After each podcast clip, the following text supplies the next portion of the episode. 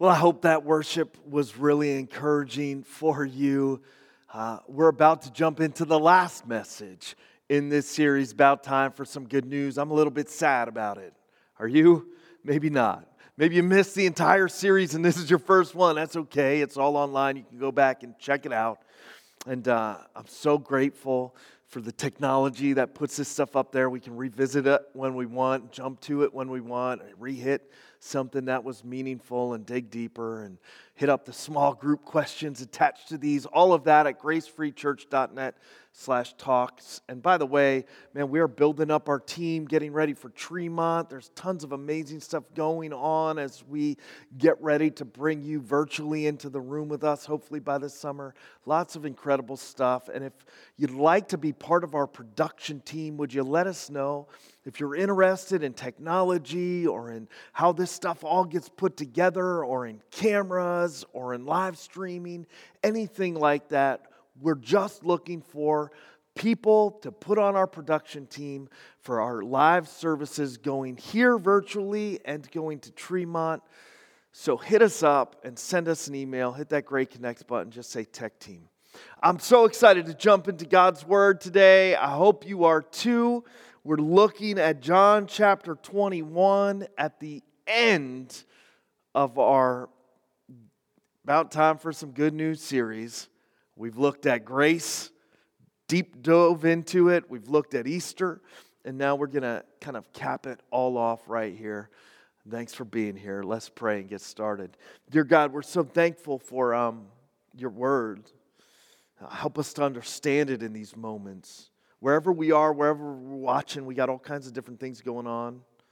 People, all different kinds of places. I know you got something for each of us in your word.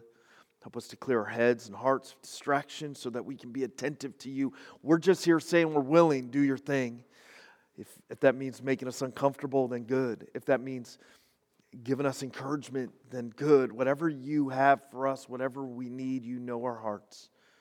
Do it through your Spirit. In Jesus' name, amen. John chapter 21, it tells the story of the last recorded encounter of a bunch of disciples, specifically Peter, in the New Testament. And if you have your Bibles, flip along. We're gonna. You can mark them up. Get your pens out. Take some notes. Get ready to rock. This message, I think, is one that has been jumping out at me this week, and I hope God uses it to jump out at you. And just want to start by reading this encounter, and then we'll get into it a little bit. It says this. It says, it happened this way, talking about Jesus appearing to his disciples in Galilee. Simon Peter, Thomas, also known as Didymus, they always drop both his names in there. I don't know why. Partly, I hope it was like some sort of like burn.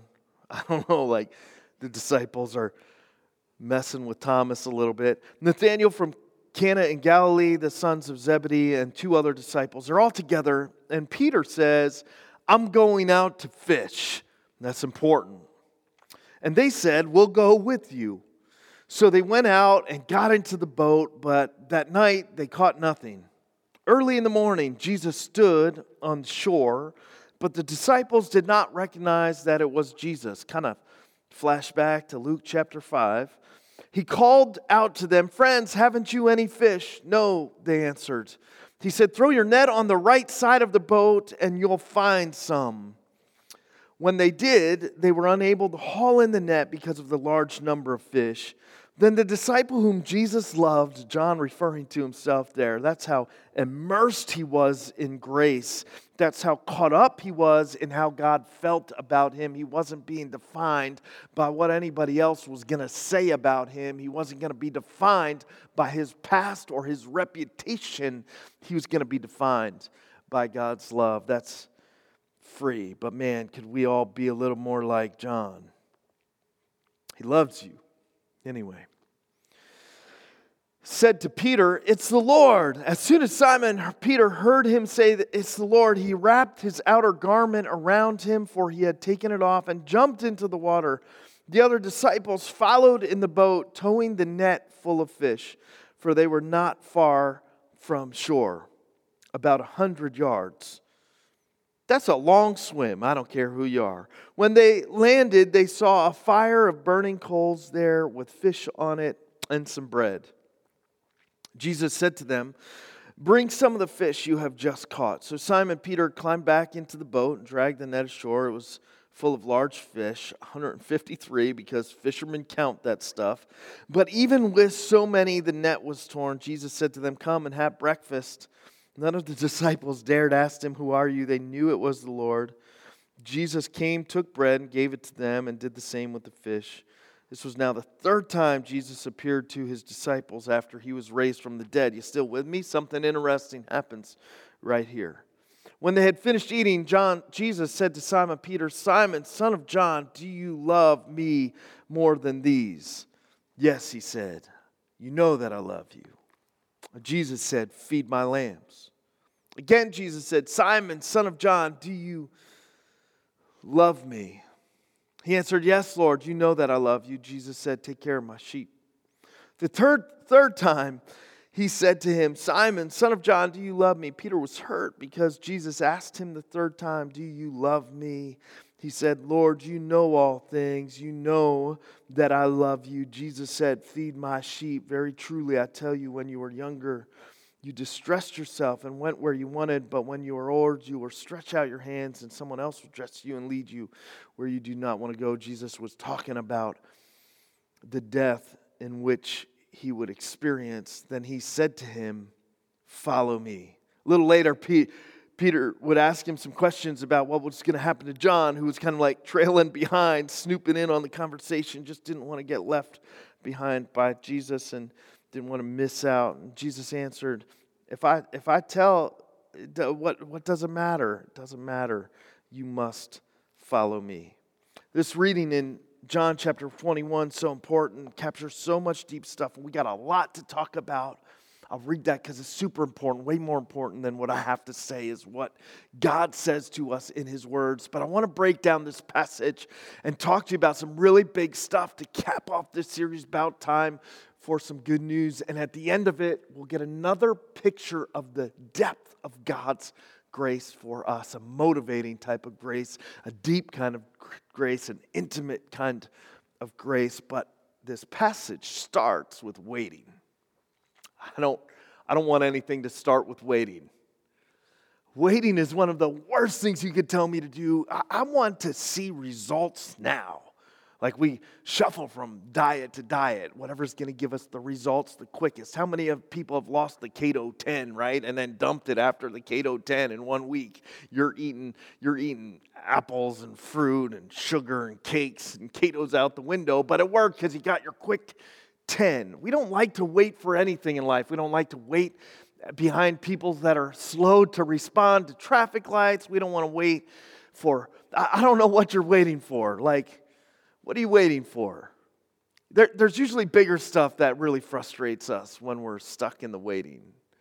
Waiting to find out what's going to happen in our life. Waiting to find love.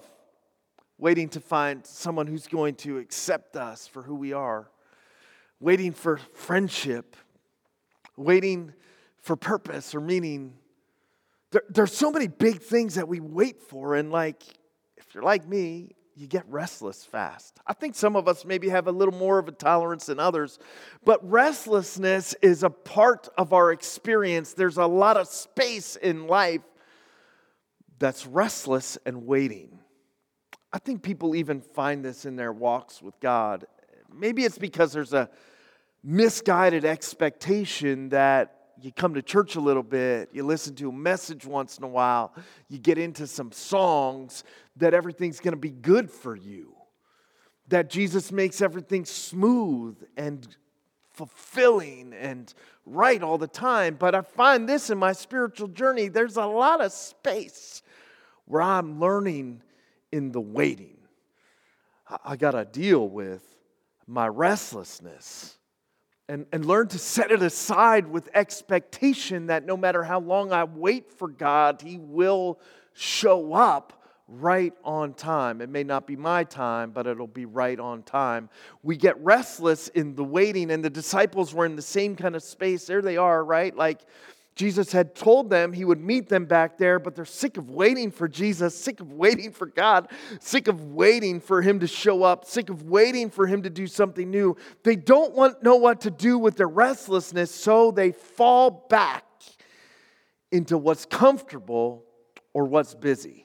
Now, you could write those two things down because I think that's our biggest thing. I spent a lot of time thinking about what we fall back into this week because I'm trying to think about what you fall back into, what I fall back into, and I think this is it. We fall back into what's comfortable or we fall back into what's busy. That's probably not both of them for you.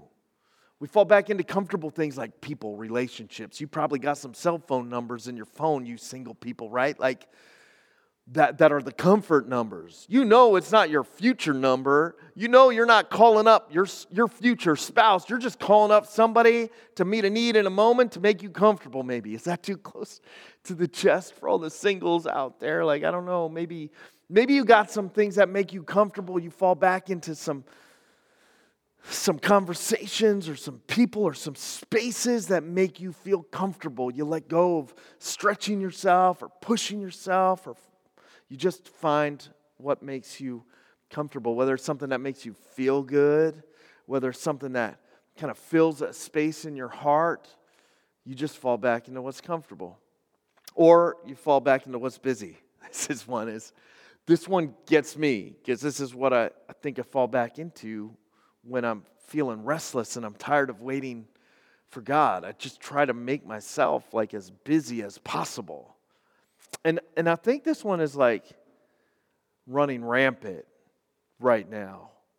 So many people just gotta push forward and do all the stuff and keep yourself busy, and you hate it and it's exhausting, but you keep running back to it. You could slow down, you just don't. You could let some stuff go, you just choose not to. We fall back into what's comfortable and busy, and that's where the disciples were. They're hanging out like going back to what's comfortable and trying to keep busy, and instead of just waiting and focusing on Jesus, they run to the comfortable and the busy, and they go fishing. He's like, I'm going fishing. That's his fallback.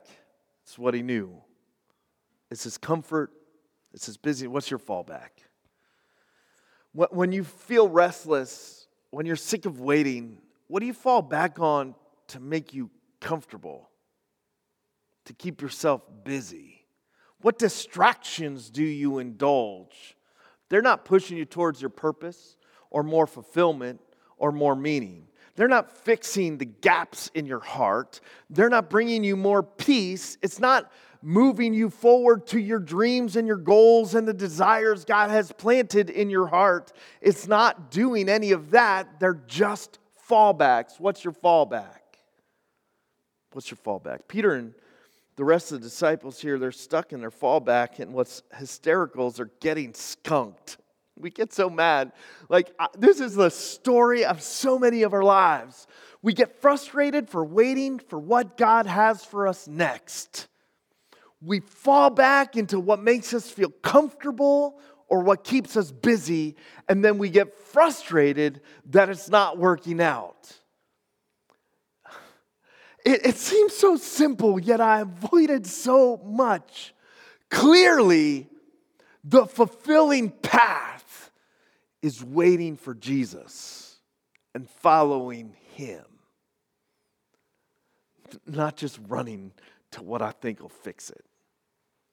And so here they are, they're fishing and they're getting skunked. I know a little bit about getting skunked. All fishermen know a little bit about getting skunked. Sometimes it doesn't matter how dialed in you have it. It doesn't matter how well you know the stream. It doesn't matter how good those flies are tied. It doesn't matter how expert your season has been. It doesn't matter what gear you have or where you've been or how good you are with the gear. You just get skunked. We think it's just about being better, but maybe it's because we're in the wrong boat. It's not about picking the right fishing spot. It's about being in the right purpose. You know, they're getting skunked, and I think what they couldn't see is that there's blessing in that frustration. When God frustrates your efforts in the wrong direction,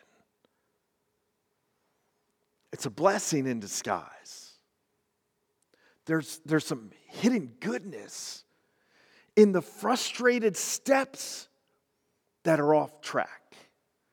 You know, it's so cool here that they're getting skunked and that Jesus shows up again and he's going to realign them and give them a whole fresh new start here at the book of the end of John here. But it's important to know that there's blessing in your failure. I think, what if they would have caught a bunch of fish? I don't know what would have happened. They probably would have gotten excited about fishing. They would have snapped some pictures, posted them on Instagram, been like, yo, let's do this tomorrow. That was an epic haul. Maybe they would have taken it to the market and they would have made a bunch of money. All of a sudden, their life would have been filled with all kinds of distractions that would have kept them from experiencing the fullness of what their calling would be. They would have missed the moment. Jesus would have shown up. The moment they had been waiting for to begin with. You know, there's failures that you have in life, and there's blessing to be found in those failures.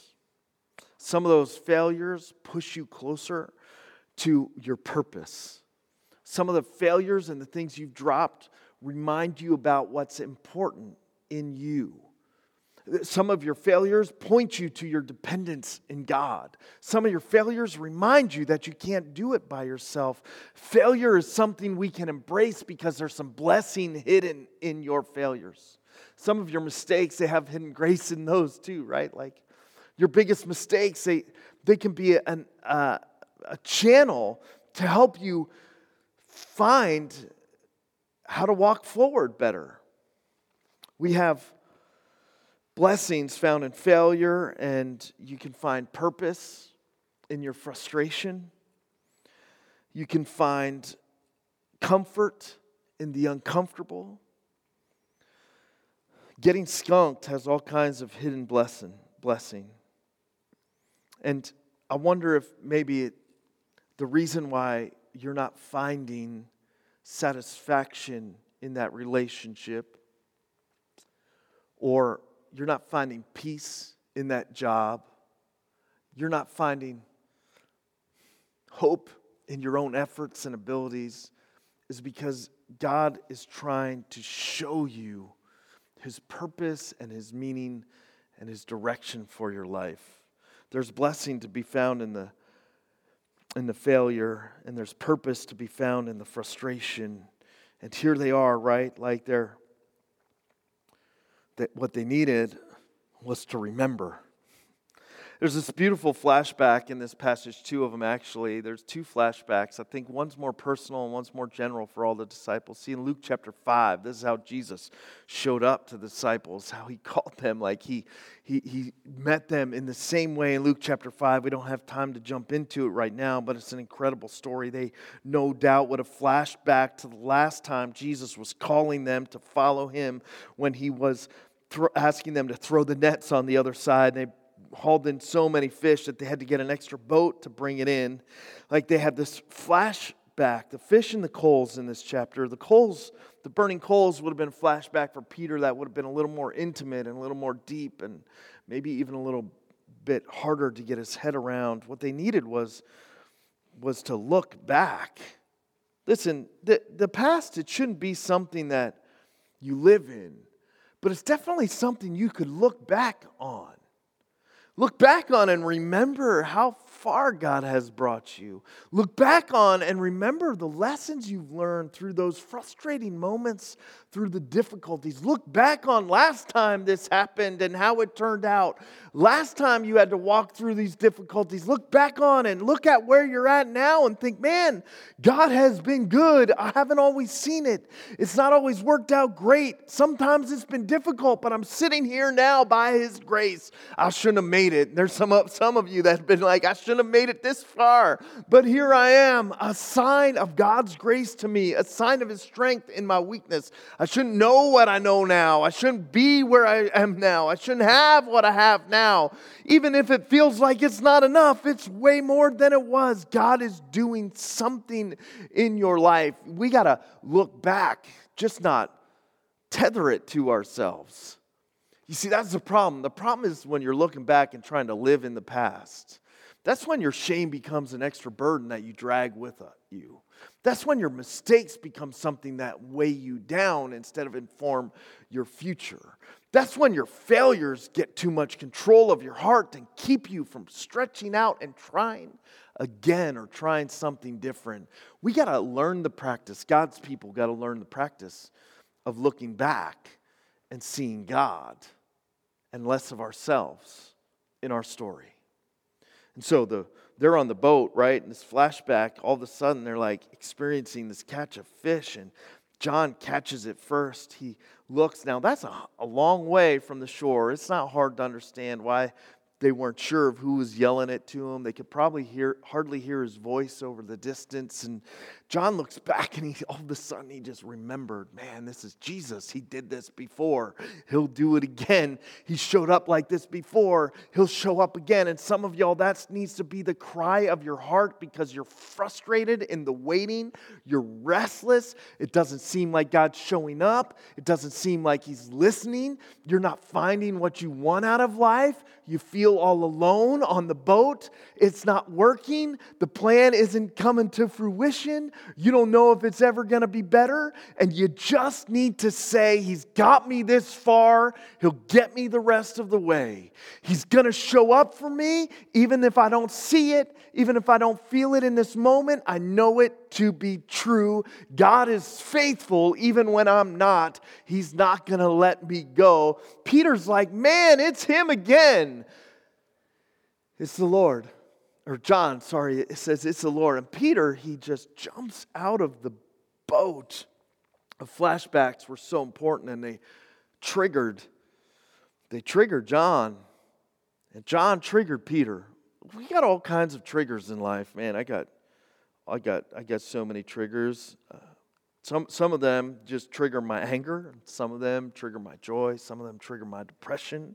I got all kinds of things, buttons we used to call them, that people could push, or things would push that would send me back. I remember after my brother's car accident, there's so many triggers that would send me back. The car type, all those things, the smell of a hospital room, all would trigger this flood of emotions that I can't control. And it's so difficult to deal with the triggers in life. You probably have triggers that set you off at home, right? Like something that just causes you to go from 0 to 100 on your patience level, anger level, whatever. You know, like you probably got some triggers that bring you down and sink you or fill you with anxiety. You probably got some triggers. We all have these triggers in life that set us off.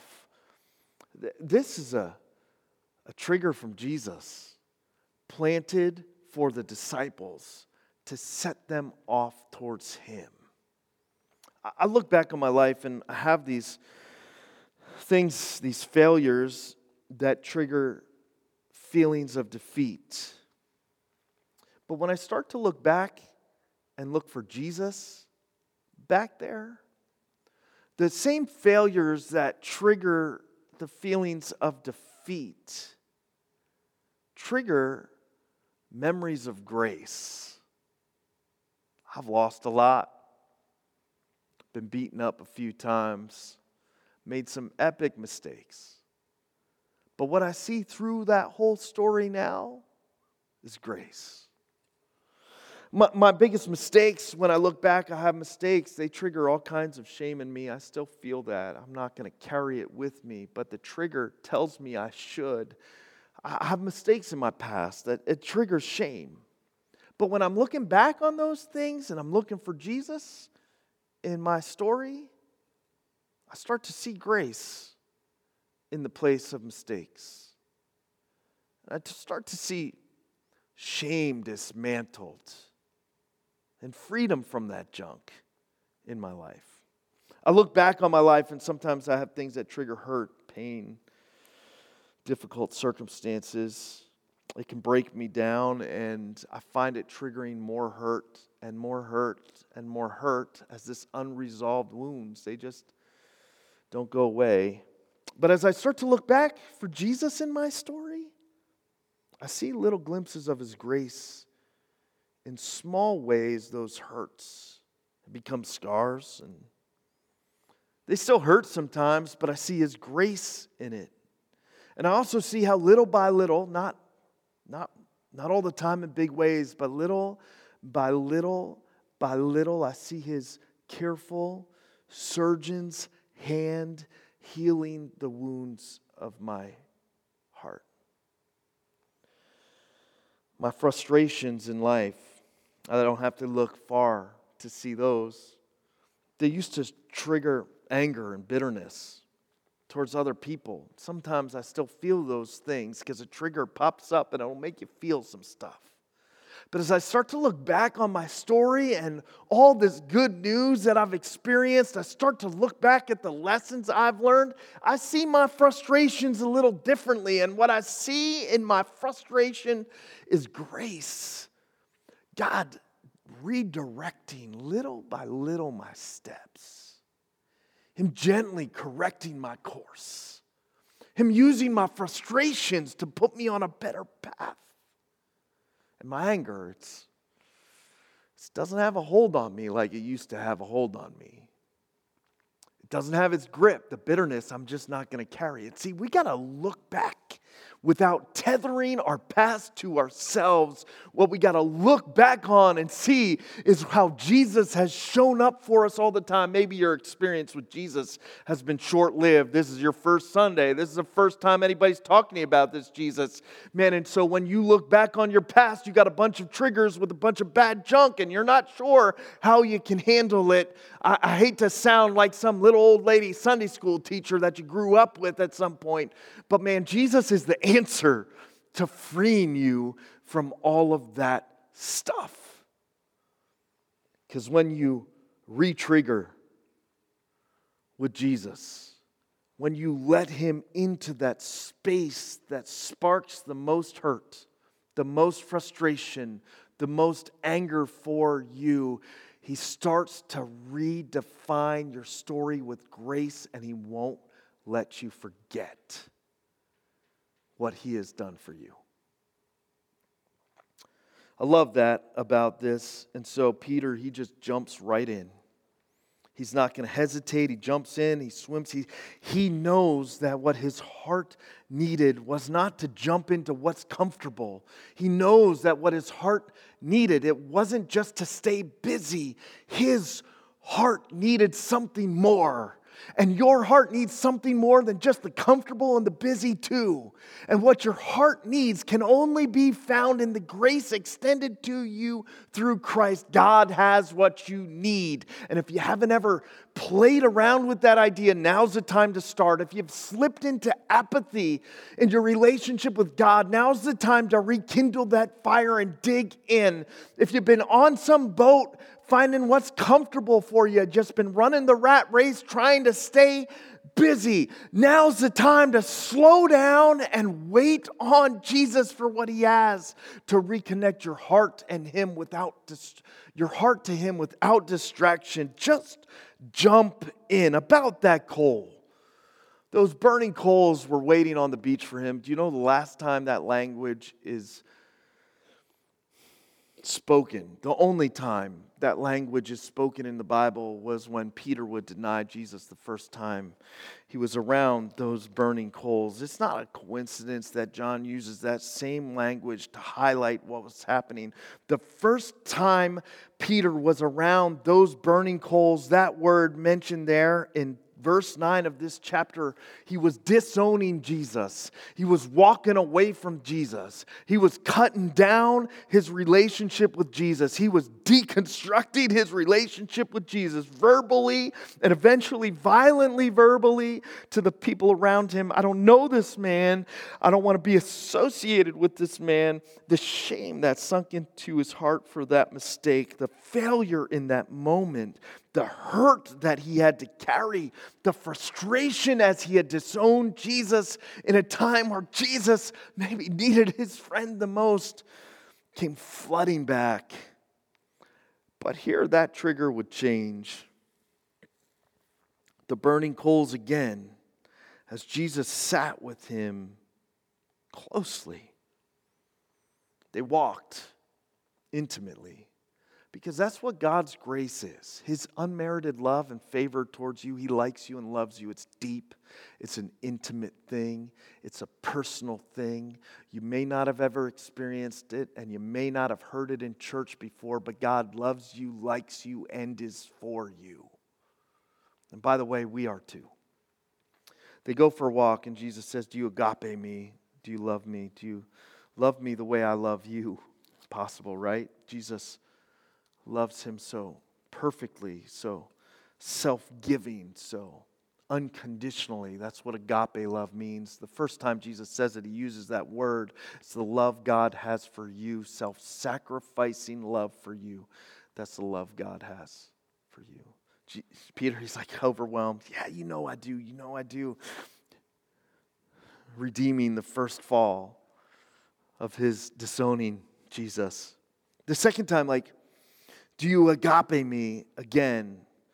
"Yeah, Lord, you know I love you. You know I love you." But Peter's responding with this phileo love, not agape love.